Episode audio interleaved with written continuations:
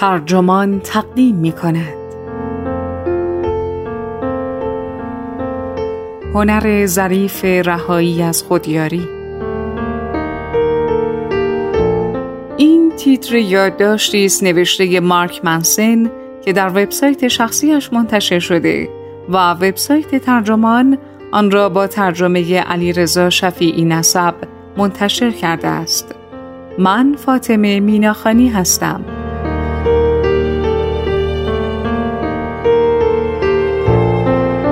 در دهه گذشته دانشگاهیان بسیاری به نوشتن کتابهای خودیاری روی آوردند.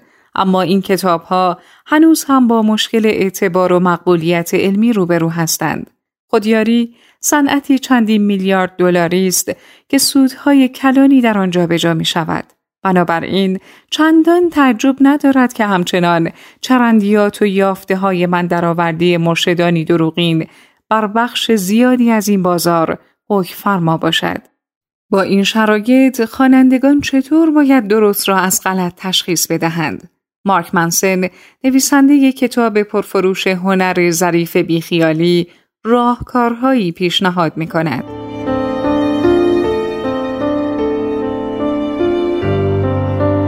خودیاری صنعتی چندین میلیارد دلاری است که کتاب فروشی ها و سالن های کنفرانس را پر نموده افراد زیادی را به سلبریتی های رسانه ای تبدیل کرده و از خداگاهی رو به رشد های جدید سودهای کلانی می‌برد.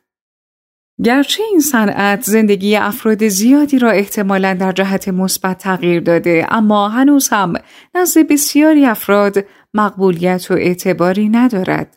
خیلی ها آن را صرفا یک حقه تجاری می دانند. برخی دیگر برایشان خندیدار است که چه خرافات عجیبی به عنوان توصیه های معقول زندگی عرضه می شود. خیلی ها همان را امتحان کردند و چیزی جز احساس دلسردی در انتظارشان نبوده است. البته روانشناسی بالینی هم آمار چندان شگفتآوری از تغییر فردی ندارد اما حداقل وقتی روبروی روانشناس می نشینید می دانید که او متخصصی آموزش دیده است که بر مبنای بیش از 100 سال پژوهش‌های تجربی به شما می گوید چه کار کنید. اما در خودیاری نیمی از این افراد اصلا مشخص نیست از کجا آمدند. این صنعت مبتنی بر نیازهای بازار است نه پژوهش و تحقیق. این وظیفه به دوش خواننده است که مطالب را علک کند و تصمیم بگیرد چه چیز درست است و چه چیز غلط که البته این کار همیشه هم آسان نیست. در ادامه به پنج ایراد اصلی صنعت خودیاری می‌پردازیم. ایراداتی که بعید است برطرف شود.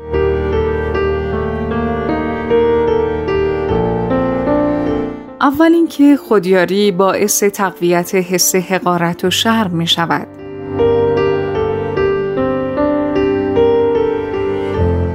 دو نوع از افراد هستند که جذب مطالب خودیاری می شوند. کسانی که حس می کنند مشکلی اساسی دارند و حاضرند هر کاری بکنند تا این قضیه را بهبود بخشند. و کسانی که فکر می کنند خودشان از قبل فرد خوبی هستند اما مشکلات و نقط ضعفهایی دارند و می‌خواهند با رفع آنها افرادی عالی باشند. این افراد را می توانیم بد به خوب و خوب به عالی بنامیم. افراد بد به خوب به این دلیل سراغ خودیاری می روند که ایراداتی اساسی دارند و می‌خواهند خودشان را بهبود بخشند و افراد خوب به عالی به این دلیل که فکر می کنند خودشان خوب هستند اما می‌خواهند عالی باشند. به طور کلی افراد خوب به عالی دقیقا به این می‌رسند.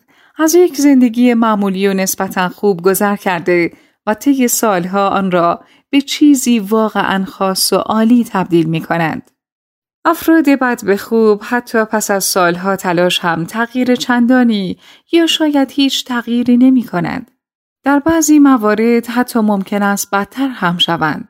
بسیار خوب، چرا؟ افراد بد به خوب دائما شکست می‌خورند چون در جهانبینی بنیادینشان هر کاری را که انجام می دهند از جمله همین خودیاری را چنان تفسیر می کنند که بر حس حقارت یا عدم عزت نفسشان سهه بگذارد. مثلا یک فرد خوب به عالی ممکن است کتابی در مورد شاد بودن بخواند و با خود فکر کند چه خوب. یه سری چیزا اینجا هست که من انجامشون نمیدم. باید امتحانشون کنم. اما فرد بد به خوب همان کتاب را می‌خواند و می‌گوید وای ببین چقدر کارا هست که من انجام نمیدم. من حتی از اونیم که فکر می‌کردم بی ارزه ترم. تفاوت بنیادین این است که بعد به خوبها خیشتن پذیری اکثر افراد را ندارند. یک فرد خوب به عالی به زنجیره تصمیمات نادرست و اشتباهات زندگیش نگاه می کند و به این نتیجه می رسد که باید تصمیمات بهتری بگیرد و بیاموزد که فرد بهتری باشد. اما فرد بد به خوب تصور می کند هر تصمیمی که می گیرد نادرست است چون او فردی اساسا مشکل دار است و تنها راه گرفتن تصمیمات درست این است که دقیقا حرف کسی دیگر را مو به مو اجرا کنند. جالب اینجاست که پیش نیاز تاثیرگذاری خودیاری دقیقا همان چیزی است که خودیاری نمی‌تواند کاری درباره آن بکند. خودت را به عنوان فردی خوب قبول داشته باش که اشتباهاتی هم می کند. بله، قطعا با چی یا همان نیروی حیات خودتان خلوت می کنید. در زمان حال آرام می گیرید. جملات مثبتتان را می گویید و های روزمره می نویسید تا جانتان درآید.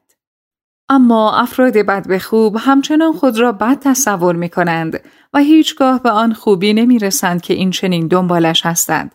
از آنجا که این ضعف ناشی از جهانبینیشان است هر کاری هم که بکنند فقط این ضعف را تقویت می کنند. بهترین چیزی که می توانند امیدش را داشته باشند سرپوش گذاشتن یا سرکوب کردن آن است. دوم این که خودیاری هم نوع دیگری از دوری گزینی است. افراد به شکلهای منحصر به فرد و خلاقانه ای به ادراک آگاهانه از مشکلاتشان می‌رسند. نمی‌دانم کی وارد رابطه ای بشوم. من و خانوادم همیشه دعوا می کنیم. همیشه احساس خستگی و تنبلی می کنم. جلوی شیرینی خوردنم را بگیرم. سگم از من متنفر است. نامزد سابقم خانم را به آتش کشید و قص هازا. همه اینها مشکلات واقعی به نظر می رسند. اما تقریبا در هر موقعیتی ریشه مشکل در واقع نوعی عمیق از استراب روان رنجوری یا احساسی ناخودآگاه از شرم یا بیارزشی است. پیشتر دیدیم که خودیاری معمولا در برخورد با شرم اثری ندارد. متاسفانه در رابطه با استراب روان رنجوری هم غالبا کاری از پیش نمی‌برد. وقتی فردی با استراب بالا به مطالب خودیاری برمیخورد معمولا یکی از این دو اتفاق رخ می دهد که هیچ یک هم مشکل را حل نمی کند. حالت اول یک نوع روان رنجوری جای خود را به روان رنجوری ملایمتری می دهد. کسی را در نظر بگیرید که قبلا الکلی بوده و نمی توانسته سر یک شغل بماند و حالا مدیتیشن انجام می دهد و پنج ساعت در روز یوگا کار می کند و هنوز هم نمی تواند هیچ شغلی را حفظ کند. حالت دوم از خودیاری به عنوان نوع دیگری از دوری گزینی استفاده می کند. توصیه های مربوط به قرار گذاشتن نمونه کلاسیک این حالت است. نمی‌دانم چطور با کسی قرار بگذارم. به همین خاطر چهار کتاب درباره این موضوع می‌خوانم و حس می کنم کاری کردم. ناگهان کتاب خواندن مهمتر از خود قرار گذاشتن به نظر می رسد. به این امر معمولا فلج تحلیلی می گویند.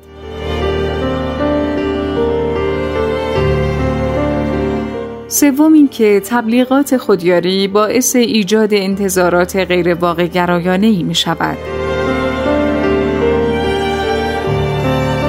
گرچه به لحاظ نظری مشکلی با انگیزه سود در صنعت خودیاری ندارم اما در عمل این امر مشکل ساز می شود. با وجود انگیزه سود نکته کلیدی نه ایجاد تغییر واقعی بلکه ایجاد احساس تغییر واقعی است. این کار را می توان با دلخوشکنک ها انجام داد یعنی به مشتریان بیاموزند بعضی احساسات منفی را سرکوب کنند یا حالات احساسی موقت خود را تقویت نمایند برای این کار می توان افراد مضطرب را با اطلاعات بیشتر و روان رنجورها را با تکنیک های relaxation بیشتر آرام کرد.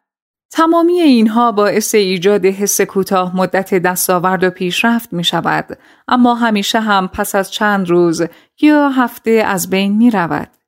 متاسفم اما یک عمر احساس بیکفایتی یا شرم را نمی توان در چند روز از بین برد. واقعا نمی شود. اتفاقی که میافتد این است که چند روز حس بهتری نسبت به این بیکفایتی و شرم پیدا می کنید و سپس دوباره همه چیز به حالت عادی برمیگردد. چهارم اینکه خودیاری معمولا به لحاظ علمی تایید نشده است.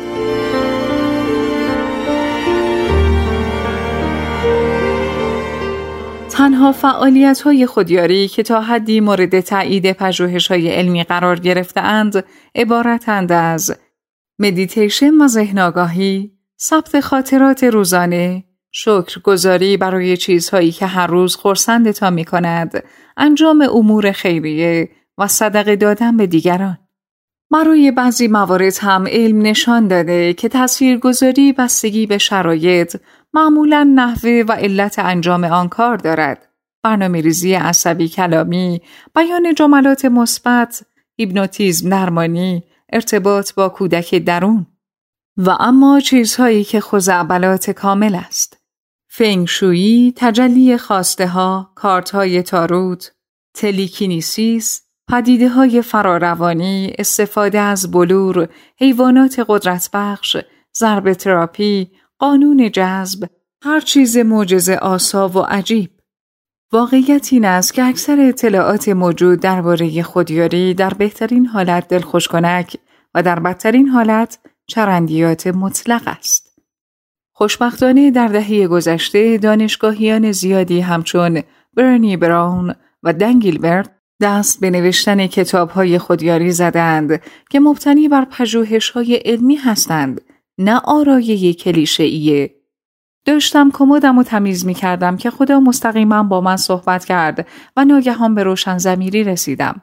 و حالا در این کتاب دل بخواهی و بی اساسم می‌خوام به شما بگم تو زندگیتون چه کار کنید و چه کار نکنید. و پنجم اینکه خودیاری نوعی تناقض است. تناقض خودیاری این است که در اولین و اساسی ترین قدم در راه رشد باید بپذیرید همینطوری که هستید خوبید و لزوما به کمک فرد دیگری نیاز ندارید. این اساسی ترین باور خودیاری است که ماهیتا کسی دیگر نمی‌تواند آن را به شما بدهد بلکه باید خودتان به آن برسید. جالبی قضیه اینجاست که وقتی واقعا قبول کنید که برای تبدیل شدن به فرد خوب به کمک یا توصیه فرد دیگری نیاز ندارید تازه آن وقت است که توصیه های آن فرد دیگر به کارتان می آید. پس به نوعی خودیاری بیشترین فایده را برای افرادی دارد که واقعا نیازی به خودیاری ندارند. خودیاری برای افراد خوب به عالی است نه افراد بد به خوب. این در حالی است که اکثرا همین افراد بد به خوب هستند که در تور خودیاری افتاده و پولشان را خرج آن می کند. معنای خودبهسازی از کلمه آن مشخص است یعنی تقویت خود نه جایگزینی آن با خود دیگر اگر می خواهید چیزی دیگر را جای خودتان قرار دهید هرگز موفق نخواهید شد و به احتمال زیاد گرفتار چرندیات و شبه علم می شوید و به جای اینکه با حس بیکفایتیتان رو در رو شوید آن را سرکوب می کنید. در موارد دیگر خودیاری به افراد کمک می کند تا احساس بیکفایتی خود را به دیگران منتقل یا فرافکنی کنند و یا به صورت غیر مستقیم از طریق موفقیت یک مرشد یا فرد دیگر زندگی کنند. باز هم این احساس پیشرفت است نه خود پیشرفت. خب حالا منظور از تمام این حرفها چیست؟ ساده است. خودتان پاسخ را بیابید.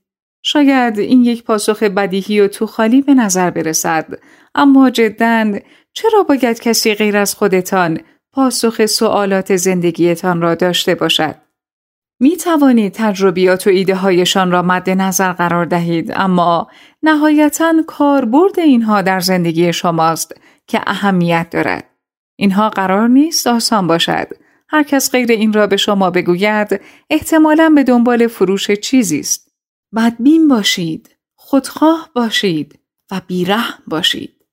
داریم درباره زندگیتان حرف می‌زنیم. هیچ کس نمی‌تواند به جای شما خوشحال باشد. اگر متوجه شدید که چنین انتظاری دارید مشکل از خودتان است و هیچ کس جز خودتان نمی‌تواند کمکتان کند.